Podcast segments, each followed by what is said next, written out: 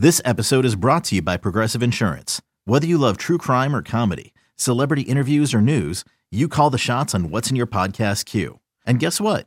Now you can call them on your auto insurance too with the Name Your Price tool from Progressive. It works just the way it sounds. You tell Progressive how much you want to pay for car insurance, and they'll show you coverage options that fit your budget. Get your quote today at Progressive.com to join the over 28 million drivers who trust Progressive. Progressive Casualty Insurance Company and Affiliates. Price and coverage match limited by state law. When you need mealtime inspiration, it's worth shopping Kroger, where you'll find over 30,000 mouthwatering choices that excite your inner foodie. And no matter what tasty choice you make, you'll enjoy our everyday low prices, plus extra ways to save, like digital coupons worth over $600 each week. You can also save up to $1 off per gallon at the pump with fuel points. More savings and more inspiring flavors make shopping Kroger worth it every time. Kroger, fresh for everyone. Fuel restrictions apply. This is Packs What She Said. Now, here's Perry Goldstein and Maggie Loney. Welcome back to another episode of the Packs What She Said podcast. I'm one of your co-hosts, Maggie Loney, joined as always by Perry Goldstein. And this week, as we teased, we did make it happen. We have a very special guest, one of our favorite people in the Packers sphere. You know him from Cheesehead TV and a ton of other places, but it's Aaron Agler. Aaron, thank you so much for joining us. Well, thank you so much for having me. I'm very excited to be on Packs What She Said. Look at this juggernaut podcast taking on the Packers blogosphere. I love it. I love it. So happy to be here. Oh, we're so happy to have you. It's been too long. Yeah, we got to make this a regular thing. I'm down with that. We wanted to have you on because you just got back from Indianapolis. I did. I saw your... must post New York City skyline whenever you return to New York, just like a true New Yorker must. Gotta do it. Yeah, you gotta do it. Relatable. I was like, oh, he's back. Right. You gotta let the people know that you're back in New York. I am back on New York. You were in Indy for the Combine. Mm-hmm. I think so. Neither Maggie, you've never been, right? No. Combine? No. So neither of us have been, and I'm sure a lot of people listening haven't either. So, like, before we dive into players, etc., like, can you just like give everybody listening like lay of the land? Like, what's the Combine like? Like, days, schedule, vibe. I hear it's like a lot of socializing, a lot of like off camera stuff. Yeah. So right. I will say, I think it's interesting because it really depends on what you're there for. There's zero question that the most valuable networking stuff happens late at night in the bars and in the restaurants and what have you. And some of that is kind of predetermined as far as, hey, you want to grab a beer, you want to grab you want to have dinner together, because that happens. I had a dinner with a couple agents, and you definitely, meet people or run into people. There's lots of people I know in the business that I see out, and people who work for the Packers or other teams from back in my days when I was a Sports Illustrated or a Bleacher Report and covering the league. You end up knowing a lot of people, right? So you do kind of get into a rhythm and a groove where during the day, yes, and they've changed it over the years, but now for the last number of years, it's been, during the day you are in the convention center. It used to be you were in Lucas Oil, but now you're in the convention center all day, and they have two separate spots. One is a humongous ballroom where they have tons of tables set up for basically the print media. It's lots of people who work for newspapers or websites who only need to write, and it's very quiet in there. And then there's another section where they host all the interviews for all the prospects, all the coaches, GMs, and alongside that, they have kind of a mini radio row, which has actually grown quite a bit over the last kind of 10 years or so, very much like they have at the Super Bowl.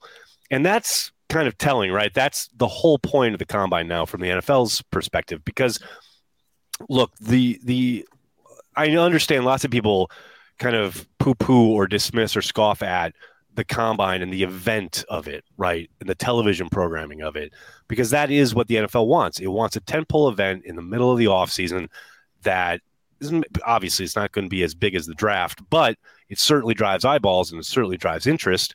And the more of that, the better. They have the longest offseason of any major sport. They want their kind of brand in the headlines as much as possible. And the Combine allows them to do that. But on the ground, when you're there covering it, it is really easy to kind of remember that, look, the teams are there to kind of fill out a spreadsheet, right? It's information gathering. You know, all that athletic testing, the 40s, the 3-cone drill, all of it is just, you know, putting information in a box. That's all they're doing. The big part of it is what you're talking about there, the networking, getting the scuttlebutt, getting kind of like who's doing what. And you hear from teams and you hear from players and agents and what have you. It all kind of gets thrown into the mix where I think we've already seen coming out of it. You do get some headlines kind of head scratching, like, okay, this is what I'm hearing in Indy. Okay, but who did you hear it from? Yeah, I think any of that rumor mongering that you hear coming out of Indy, you do have to take with a grain of salt.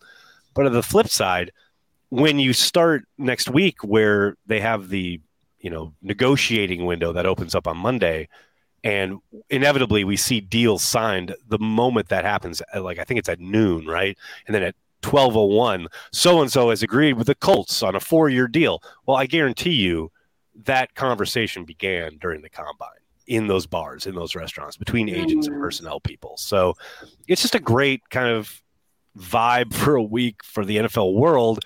Some of it's more important than others, but there's no doubt that it is important on the NFL landscape. So you're saying that Tom Brady actually is unretiring and playing with the Miami Dolphins? That's one of those that I would say put a grain of salt next to it. That's all I'm saying. That's all I'm saying. Yeah. Nice one, Mag. I have so many questions. It's just such an interesting event to me because you're right. There is like what the fans get, which is like you turn it on and you get to watch and you're scrolling through Twitter and you get all these like highlight reels of like players who run a really fast 40 or like that tight end who had that crazy catch that I can't remember his name at the moment. Darnell Washington. Darnell Washington. That was like art. Like, the still of that. It was crazy. It was. And it's fun because it's been like this drought since the Super Bowl and even longer for fans who didn't have playoff football of like, oh my God, football activities. This is so exciting. But like at the same time, like this is kind of just a business, like status quo. Oh, it's a business meeting. Absolutely. Yeah. And so you get like, you know, Goot has to go up there and give his presser and he's probably dreading it because he knows exactly what kind of questions he's going to get. And, and all that. So it's interesting to hear that there's like a little radio row and it's growing. It sounds like the NFL's I want to say it was kind of non-existent even 5 years ago. I mean, it was very minimal, like a few tables. And now it is very much like radio. Obviously, it's nowhere near as big as the Super Bowl, but there are lots of the teams have their kind of digital people there. Tons of radio stations set up there for the week. And I'm telling you, man, I wish the Packers would do it. That'd be great. But it's a growing, burgeoning kind of scene because look, I think you've hit the nail on the head. It is a bit of a drought, right? You've gone 20 weeks in a row with football, maybe even more.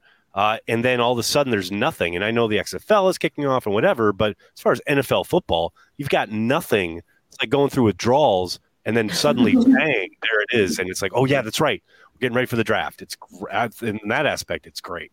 It's perfect. Do coaches and I did see, I don't know if this was just Packers specific, but it seemed like it was more, you know, league-wide that less and less coaches are going because they just get the tape. And so it's because the interviews, you want to meet with these players in person, right? Now COVID's over. You don't have to do Zoom interviews anymore. Like you get to go and have those interviews and the players now have to like speak to the media.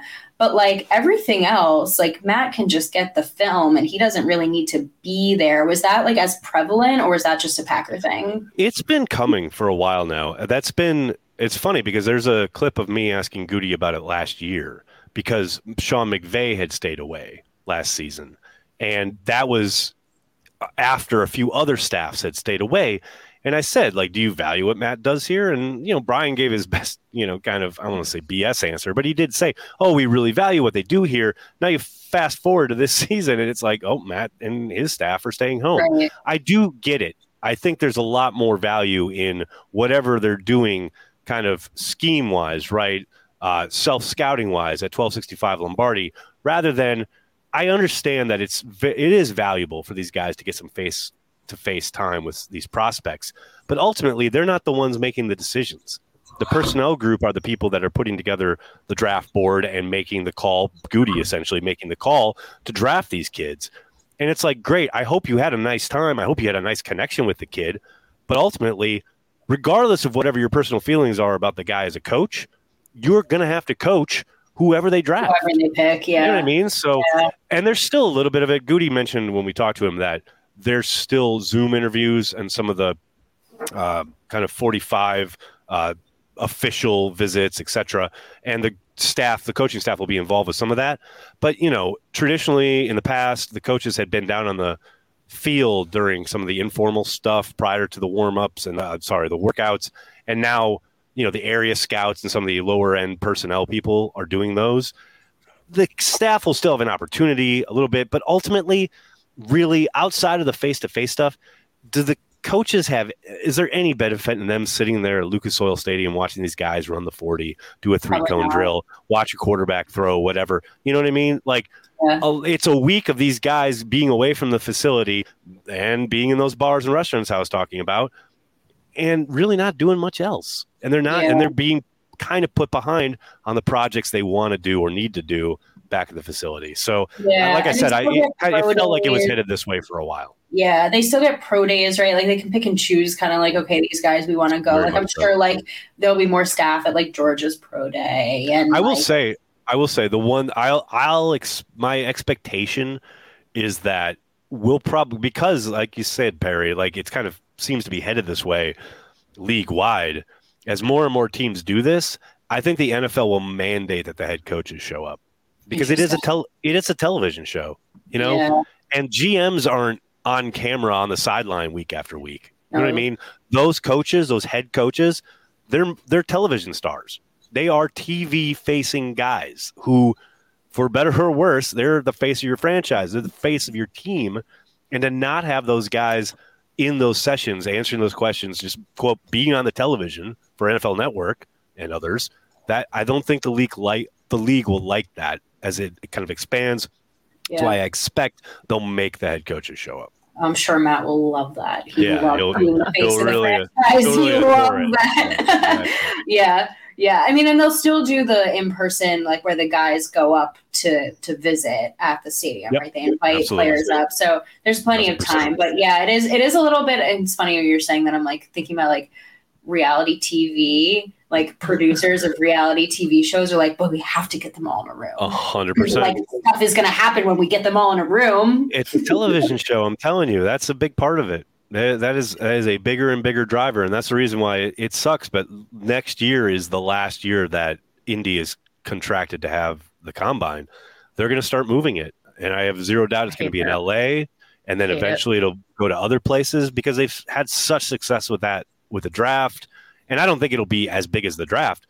But if you're getting 250,000 people in Philadelphia for the draft, you'll get a decent-sized crowd for wherever the Combine ends up. You see Mark Murphy hosting the Combine at the Rush Center and like just having to have like the media come. I tell you what, there'd probably be a better chance of Green Bay getting the Combine than there is of them getting the draft at this point, just because the draft is so huge. Yeah, maybe it's like, look, we can do this. Maybe if we can prove we can do this, then maybe we can. Maybe that leads to them getting the draft. I would hope so. And I know they really want the draft, and they thought they were close a couple of times, but the bigger that event gets, the harder it's going to be for the Packers to sell the league on it. They got to get some more housing up there. A lot of hotels. Yeah. Another day is here, and you're ready for it. What to wear? Check. Breakfast, lunch, and dinner? Check. Planning for what's next and how to save for it? That's where Bank of America can help. For your financial to-dos, Bank of America has experts ready to help get you closer to your goals. Get started at one of our local financial centers or 24/7 in our mobile banking app. Find a location near you at bankofamerica.com/talktous. What would you like the power to do? Mobile banking requires downloading the app and is only available for select devices. Message and data rates may apply. Bank of America NA, member FDIC. Maggie, any questions on your end? Yeah, so I was just going to ask before we dive into like players and position groups, you know, at the Combine. Obviously, we have no news on Aaron Rodgers. We don't know what's going on with that. You know, the darkness retreat didn't yield any answers for us at this point.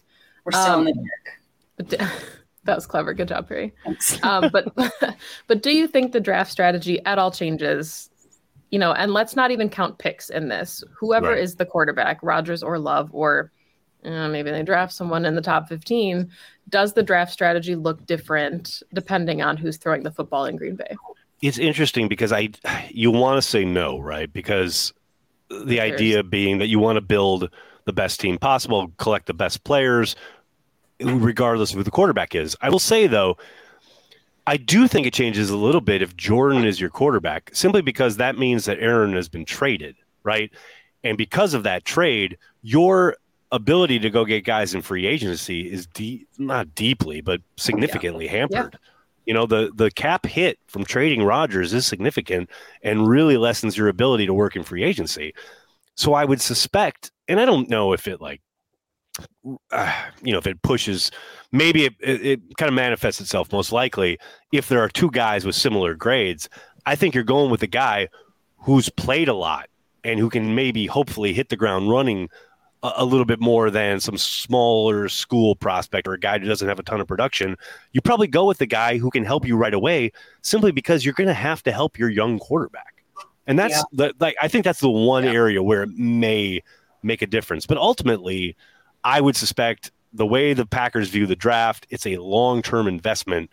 They don't want to be too reactionary in the sense of, okay, we've got to draft this because we've got this young guy at QB and, you know, that domino falls. And I just don't think they're going to look at it that way. But I do think, like I said, it could be a potential tiebreaker if they have similar grades on guys. I feel like they really do like best player available. Like they really, really stick to that. So I agree. They try. I mean, sometimes it's, you know, it's always like, best player available at a position of need, right? But I mean, we all agree with you that like from a developmental standpoint, like could I see if Jordan's under center, but I even feel like this way with Rodgers, right? If they're going all in, they want their guys right now to contribute immediately.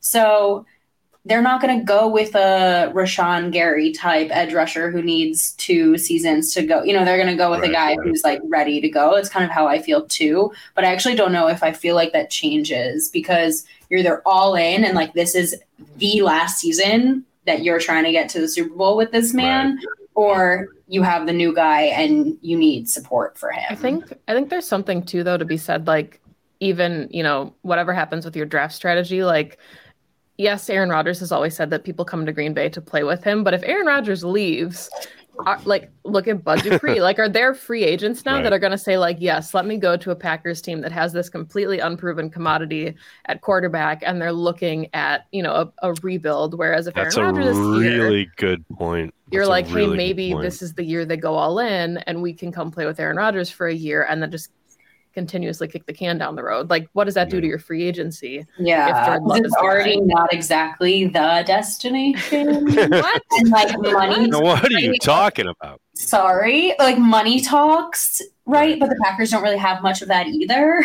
So, well, that's the thing. That's what I mean. Like in the sense that if Aaron is there, they have a little bit more to play with. Yeah, but has Aaron really been a poll? Like, come on, has Aaron really been? What's so funny is like, who are the two big names that have come while he's there? Like specifically cited him in their like introductory press conference. Martellus Bennett and Jimmy Graham, both of who flamed out or were less than inspiring. Yes, correct. Yeah, I would really love, I mean, not to divert too much away from the Combine, but like I personally would just like to see the Packers get younger. So if they're going to go after free agents, like I'm not looking, I'd be a little disappointed if like they sign Allen Robinson. Like I'm just like, we're going to do this again. Like we're going to do the same thing again. The thing is, it's all cost though, right? Like, of course you'd love someone younger, but if you can get someone on the cheap, and someone who's played in the league, you need a veteran, or they want a veteran. They've said that, right? So it's funny because I put that out there today at my yes, no, maybe, and Allen Robinson was a maybe. And it's like, well, yeah, no, I don't think they're going to spend big money on the guy. And yeah, does he look washed? A little bit. But if he's cheap labor and he's a guy who's played in the league and a guy, by the way, who they've had interest in before. Yeah. Remember, it came down to the Packers and the Bears, and he chose the Bears. So there's history there, you know. What a very weird decision. I'll take Robert Woods if we're going to talk about. I'm down with that too. That's another maybe, 100%. But again, it comes down. It comes down to the price. It comes down to can they work some, because everyone's like, it's so funny because everyone's like kills the Sammy Watkins signing for good reason. He flamed out. He wasn't pretty much what you expected. He couldn't stay healthy, etc. But man, they got him for peanuts. Yeah. So of course that, you know, that signing made sense. I get it. It was the lowest risk. Like it's not like they've got much more to play with this offseason. Yeah. So before we go into the prospects, like you're out there, you're hearing things, you're in the bars, I assume. Like anything, any like rumors or news that you got at the Combine, any either it's been already like put out there into the Twitterverse or not, that you like, not the stuff that you take with a grain of salt, the stuff that you're like, this might have like legs to it. Nothing substantial. You know, a lot of people guessing about Aaron's future, but that's, it's all guessing. I'm sure it's a lot of guesswork. And like to Aaron's point, you know, if you're not in the inner circle, you don't know. Like it's funny because I talked to someone from Athletes First, that's Aaron's agency. And even in the building, they're like, we have no idea. Like, I'm sure like David Dunn has an idea, but that's about it, you know? So there was a lot of that. 2400 Sports is an Odyssey company.